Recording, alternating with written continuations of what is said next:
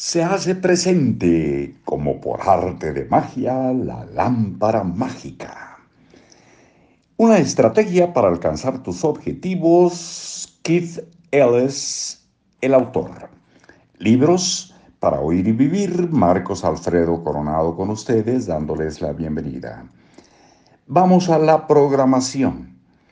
Cuando hayas hecho una lista de los pasos que necesitas para realizar tu deseo, y hayas establecido objetivos intermedios que te mantienen en movimiento y te permiten cumplir con tu plazo final, tienes que traducir los pasos y los objetivos intermedios a tu programación diaria. La programación zanja la brecha entre la planificación y la práctica. Es la diferencia entre una buena intención y una cita.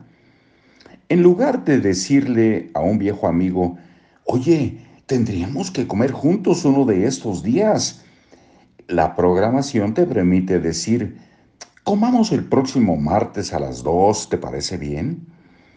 Si alguna vez has utilizado una agenda de bolsillo, ya sabes cómo programar los pasos y los objetivos intermedios de tu plan LAMP, L-A-M-P lámpara en una traducción literal de la palabra, no de las siglas. Solo tienes que ingresar cada paso en tu agenda de la misma manera que ingresarías una reunión, una cita para comer o una visita al médico. No tienes que programar todo el plan de una sola sentada. Basta con programar las próximas dos semanas. Y más tarde, si uno de los pasos te requiere más tiempo de lo esperado, o si tu programación se ve perturbada por otros motivos, no tendrías que volver a programarlo todo. Cuando programas un paso en tu agenda, estableces una cita contigo mismo. Respétala. Trátala como una cita con la persona más importante del mundo porque lo es, eres tú mismo. Tómate a ti mismo en serio. Si tú no lo haces, ¿quién lo hará por ti?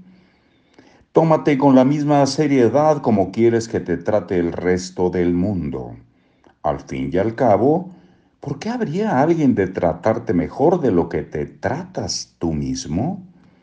Si quieres que las otras personas se respeten sus citas contigo, respeta tus citas contigo mismo. Si quieres que otras personas estén presentes cuando lo necesitas, aprende a estar presente para ti mismo. Hasta aquí por hoy.